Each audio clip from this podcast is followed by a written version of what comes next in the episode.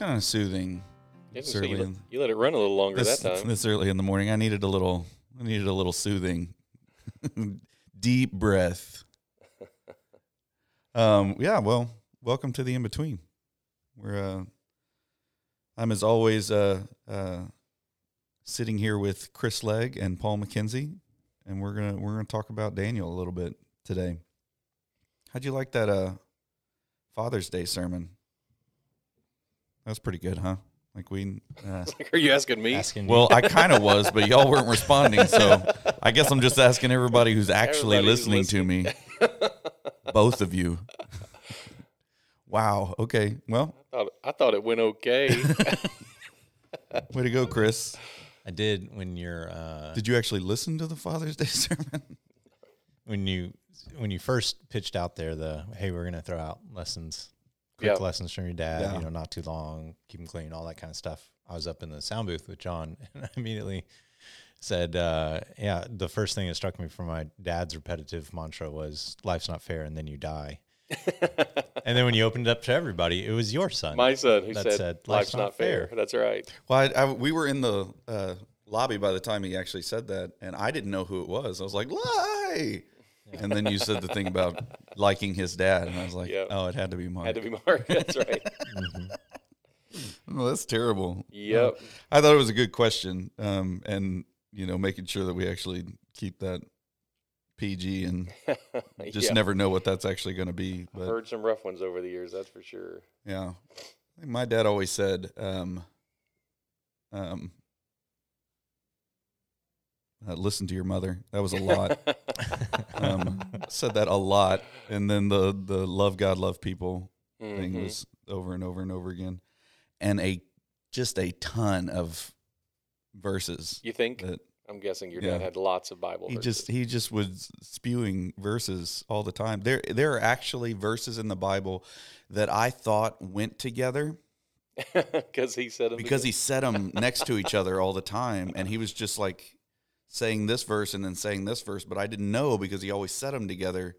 Um, so that like I remember the the first time that I um, uh, was reading through one of the scriptures, like, oh, I know this verse, and then I got to the end of it, and I was like, that's not what comes next. Like, what's oh, wrong with this what's- copy What's wrong with this That's your, copy? that's your dad's mixtape. Yeah, my dad's mixtape is It's not in the same order as the original. legendary for sure. But yeah, that's that's kind of the way that that goes. That's Um, cool. Yeah, but we're grateful for our fathers and um, as broken as they are, how how we can um, start to know the love of God and the acceptance of God and the discipline of God through them. It is. so- It is tough for people who don't have a healthy relationship or a healthy image of father.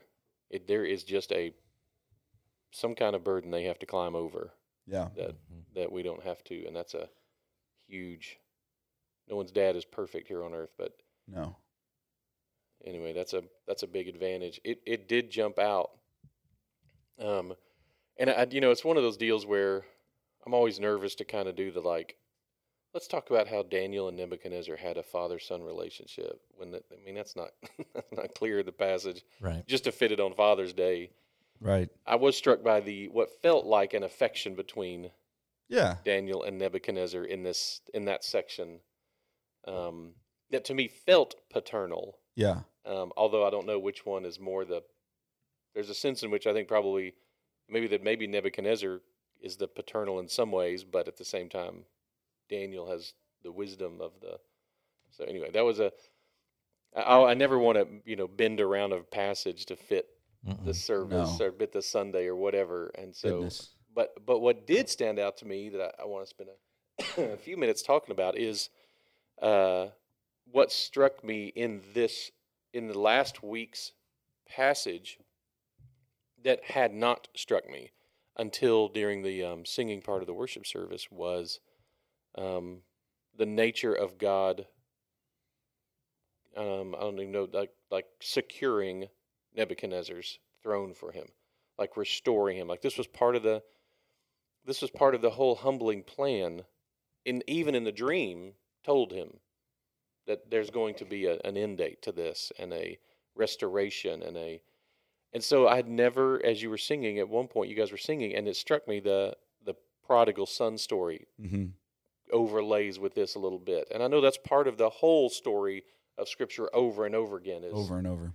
you know we we wander and He restores, and we wander and He restores. It's just one of the one of the things it means to be human. And the idea that Nebuchadnezzar, who's kind of the ultimate human ex- example in some ways biblically, is like he wandered, and although God caused it, it's kind of interesting, but God caused the madness. He didn't cause the wandering. The No. wandering comes from his pride. Oh yeah, which is just huge. Yeah, but the preservation of a kingdom really is an interesting concept. I mean, it would have been uh, the, the the story played out. Nebuchadnezzar went mad, so you have the most powerful person in the room who's clearly probably made lots of enemies. Yeah. Lots of people probably are not his biggest fan. Uh, he himself, you know, of earlier chapters was fearful of that. You know, Yeah. probably the assassins from within coming coming to get him. Um, but here he is, you know, lost his his capacity in the high throne. I thought he was going to say ever loving mind. and and if the story would have played out, I mean, it would have been that would have been the all the enemies would have seized that opportunity, gone in, killed him, big Yeah. regime turnover, and then now next kingdom kicked in. Yeah, I was. place. Yeah, that that didn't occur to me until there's no like. This is not the. There's not like a vice president waiting in the wait er, Yeah. wings for the. What is that? The Twenty Fifth Amendment to be I think enacted. that's right. Like, yeah. There's not. That's not what happened. Uh. uh That's not this this You- world. That's So, a great historical question. Do you think they just hit him? Do you think a few advisors just like he had like a little uh, what do you call that? An an area in the middle of the building that doesn't have a sky over it, or they put him up on the roof of the Yeah, hanging gardens or something like that, and hit him there where he could eat his grass and play under the dew and the rain, and uh, nothing else makes a lot of sense. I mean, No. it just almost has to have a, a little cabal of people who protect the rest of everyone from knowing right. your your king is thinks he's a cow right now.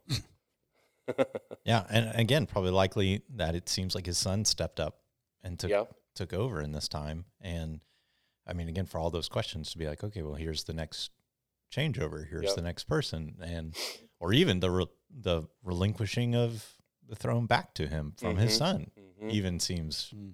not as fitting. But at least not normal. not normal. Yeah, it would not be uh, the typical way that the story would have played out in the time. Yep.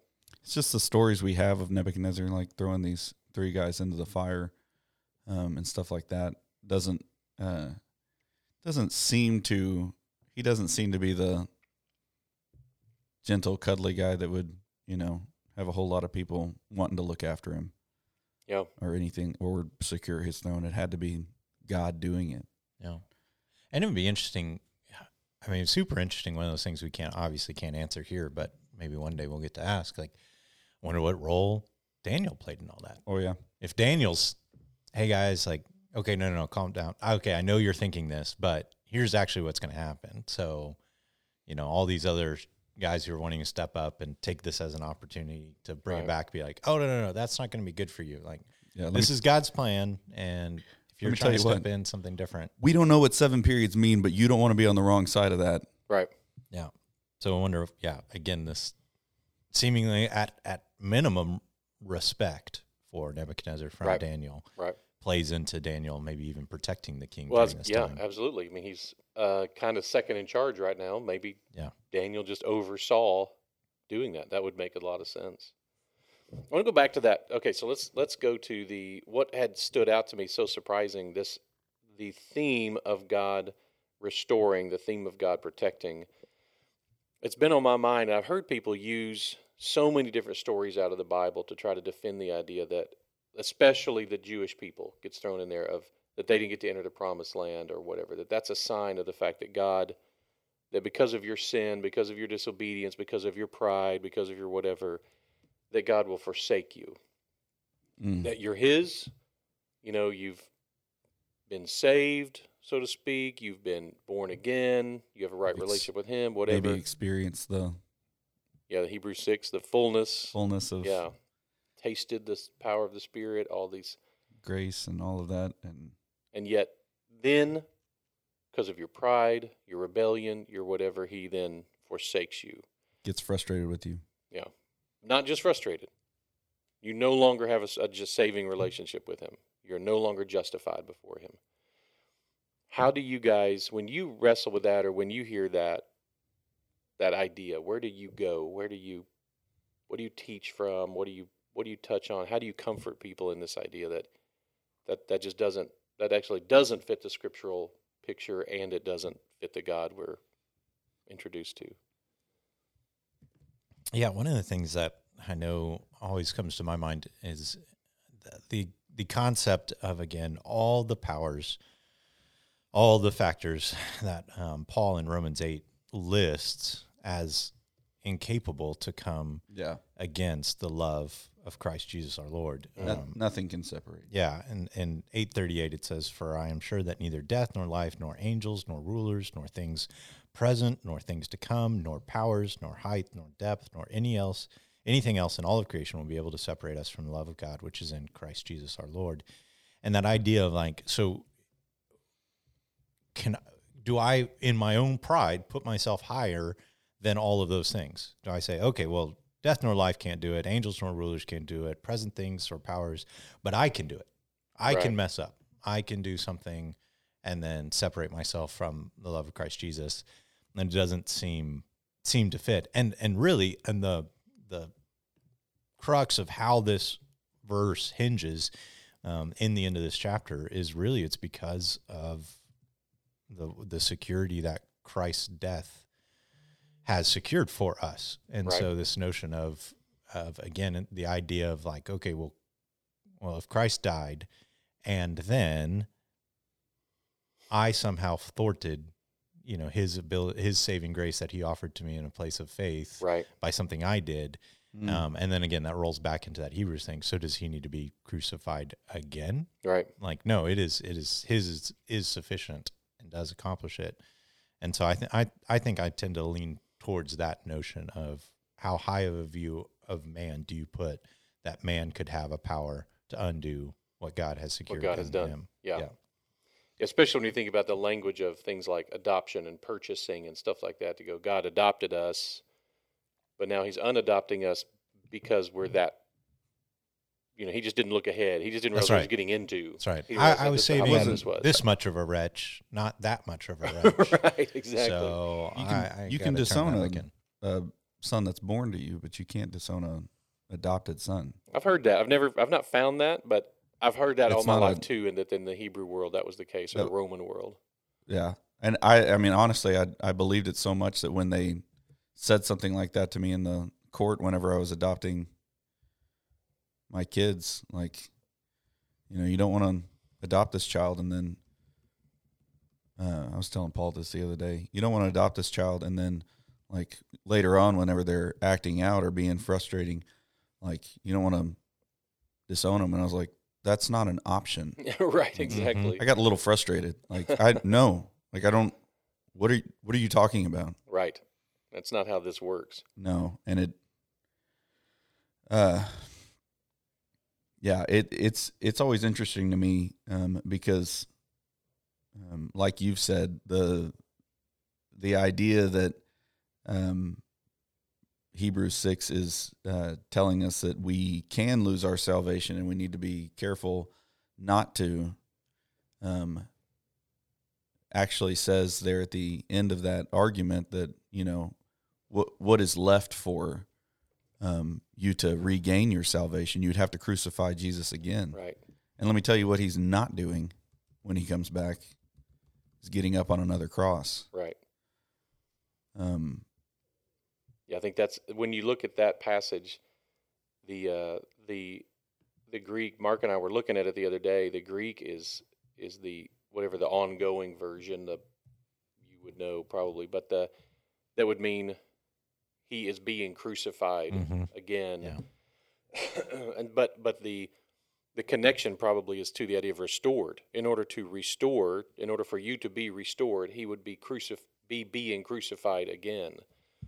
And it's it's a that that someone would say, well, then you know when you're once you're restored, then he's no longer being crucified. That's kind of what this pastor had said, but I don't think that fits well within the passage. It fits much better the idea that like so long as you would continually have to be restored or would be being restored, you would have to continually crucify him. And that's, That's, that's not just where he stands where right he- now. That's right. That's, He's not being crucified right now. and it's, it's not that That's done. it has nothing to do with like willingness or he's like, I'm not going to do that again for you. It's that, no, no, I, I did that for you.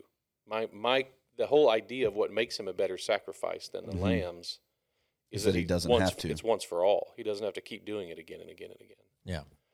That's why like Hebrews 10 then it's almost the, the call for the abolishment of of stopping all temple sacrifices because it's like he's he's done this. We don't Right. need to repeat it. Yeah, you're a Christian. You don't need that. Yeah, it's pretty pretty amazing. So, okay, so I think about obviously the parenting ones are huge for me. The the the overarching picture of God relationships to His children being about us being children. You quoted from Romans eight, which has one of the key passages there as well. Um, First John is my favorite because that's the one where John says, "and and so we are." Like Yeah. Yeah. it's it's the kind of and and don't fight with me about, don't argue with Yeah, me and about so this. we are. Um, but we see it every. I mean, it's in Galatians, it's in Philippians. It's it's just it's all through this picture uh, that we are His people, but not just His people. At the individual level, we are adopted by Him, Mhm. and it's just the thought of that God would be such a poor dad, Mm-hmm. Poor. We would call that an incredibly poor example of a dad who's like, now you're no longer my child. Mhm. And that's what I, what stood out to me about. I mean, the Hebrew people, for example, that you go, well, they, gosh, he didn't let them enter the promised land. I'm like, well, if you're talking about them as a people, one, yes, he did, Yeah, he did as a people. and and they were still his people. Like, Right. yes, they were punished, they were disciplined, all these things, but that's kind of the purpose of so many of the prophecies and so many of the histories of the Israeli people, the Jewish people, is that they were still his people, even when they rebelled, even when they wandered, even when they were crushed, when they had to be crushed. That he he didn't forget that. hmm They would forget that. Yeah. And yet, when they, like Nebuchadnezzar, just like the when Nebuchadnezzar pulled his head up out of the grass, And looked Uh-huh. up towards the heavens. Yep. just like when the prodigal son, Yeah. You know, looked up from the pigs, like the, it, he, when he got back, the prodigal son, the prodigal son did not no longer was confident in him himself as his son, Right.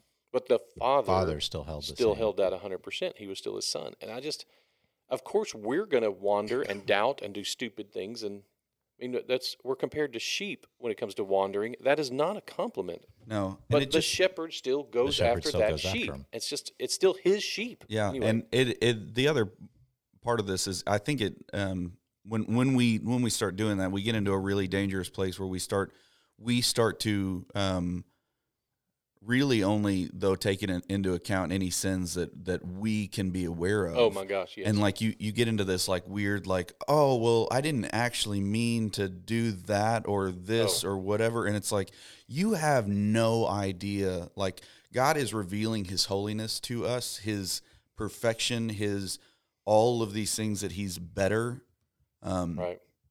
every day to us. And we constantly fall short of that. hmm Like, the idea that every time um every time that I do something stupid or do something that like oh I didn't like I didn't even mean to sin like that like that wasn't my Right. intention like I but I did like it's that we we would just be like we we are constantly falling down right. we're con- like you said we're constantly wondering Falling the- short. falling short Right.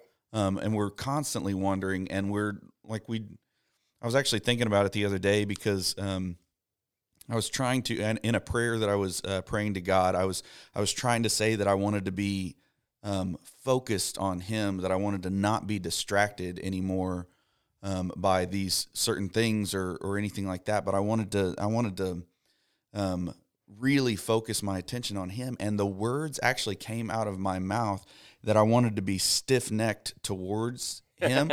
and like I, I remember thinking like as I said it, I was like, "Oh, I don't want to be stiff necked. Like I remember I Yes, was that like, didn't work out I've well. I, heard that I immediately, yeah, I immediately did a word search. I was like, is there anywhere that God calls his people stiff necked and it's not a judgment? Like Right. that I'm trying to find that. I was like, no, there is not. Like Right. that, that constantly has to do with his people's pride, with And with this was their a prayer about not getting distracted. By yes way, and right? this was a prayer about not getting distracted and like all of like it and so in inside of that i was like oh like i guess i guess even inside of this prayer that i'm like i'm trying to submit things to god i am realizing that like even even my own prayers for uh holiness my own prayers for trying to follow him um are you know are incomplete in their understanding of of even what it takes then to do that um and even if i hadn't said stiff-necked that that idea that i'm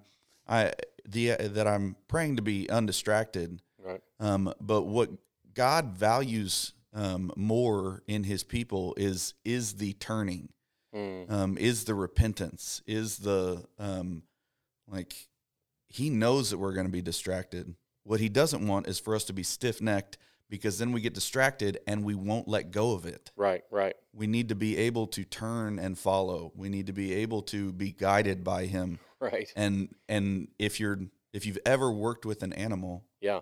or a um, child. or child.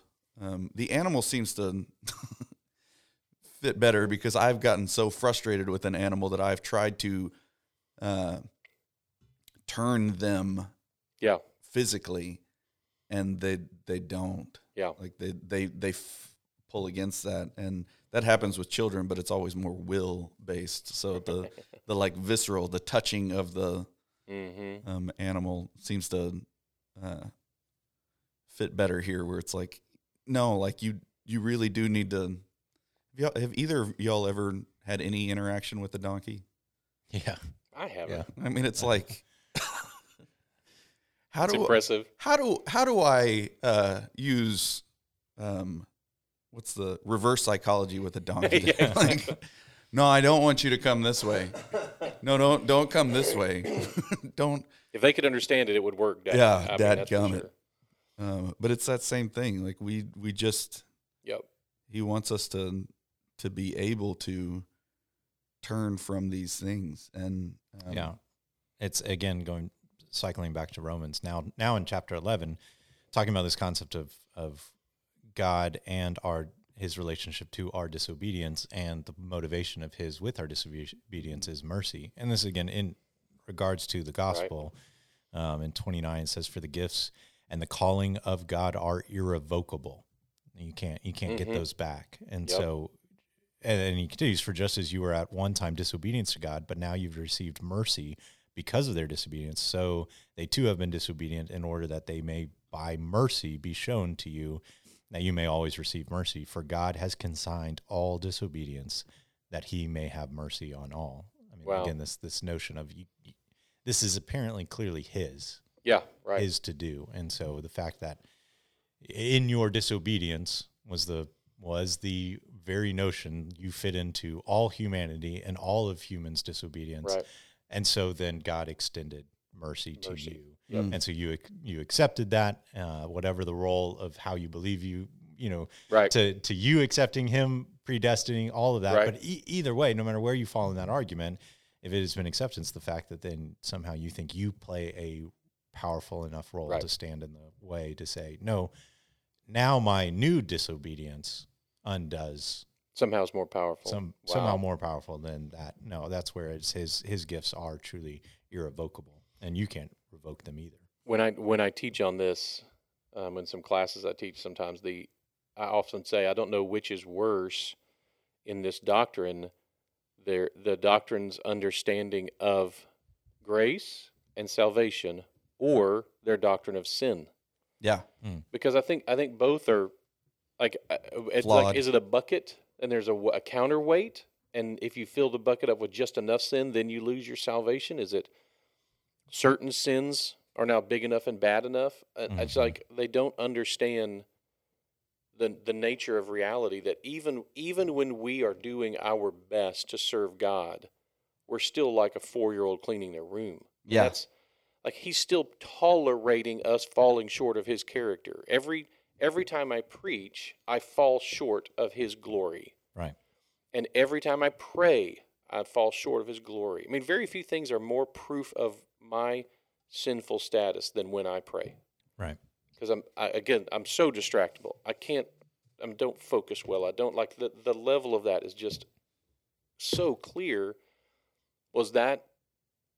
I mean, is, is God going with my motivations? That He's like, well, He's trying to pray, so I'm not going to cost him his salvation for that one, or this one doesn't add towards his Right. lose your salvation sins. Like, I just feel like the the the thought that if I could lose my salvation from sin, then then it would there would never it wouldn't ever exist because Yeah. I'm falling short of His character and His glory all the time, even in my best moment. and almost more than that, God Himself wouldn't exist in the relationship as we know Him. I mean, this is what we studied Mm. when we were back in, in John. What hinges on this is the relationship of the Father and the Son. Um, because again, you you compared it to you were bringing up the sheep, and in chapter ten of the book of John, he ta- he talks about my sheep hear my voice, and I know them, and they follow me. Then he says, I give them eternal life, and they will never perish. And who will snatch them out of my hand? No one. No one. No one will snatch them out of my hand. and why? Why is no one able to do this? Because my Father, who has given to him, is greater than all, and no one is able to snatch them out of my Father's hand. I and the Father are one. If somebody, essentially, the argument is what Jesus is saying: if somebody is able to snatch them out of my hand, then the Father and I aren't one. We're Wow, that's a good point. Yeah, wow. And so, I mean, this this is a security that is, you know, the all in moment, you know, where it's like Jesus saying, "I'm all in on this," and everything is at risk here. Yeah.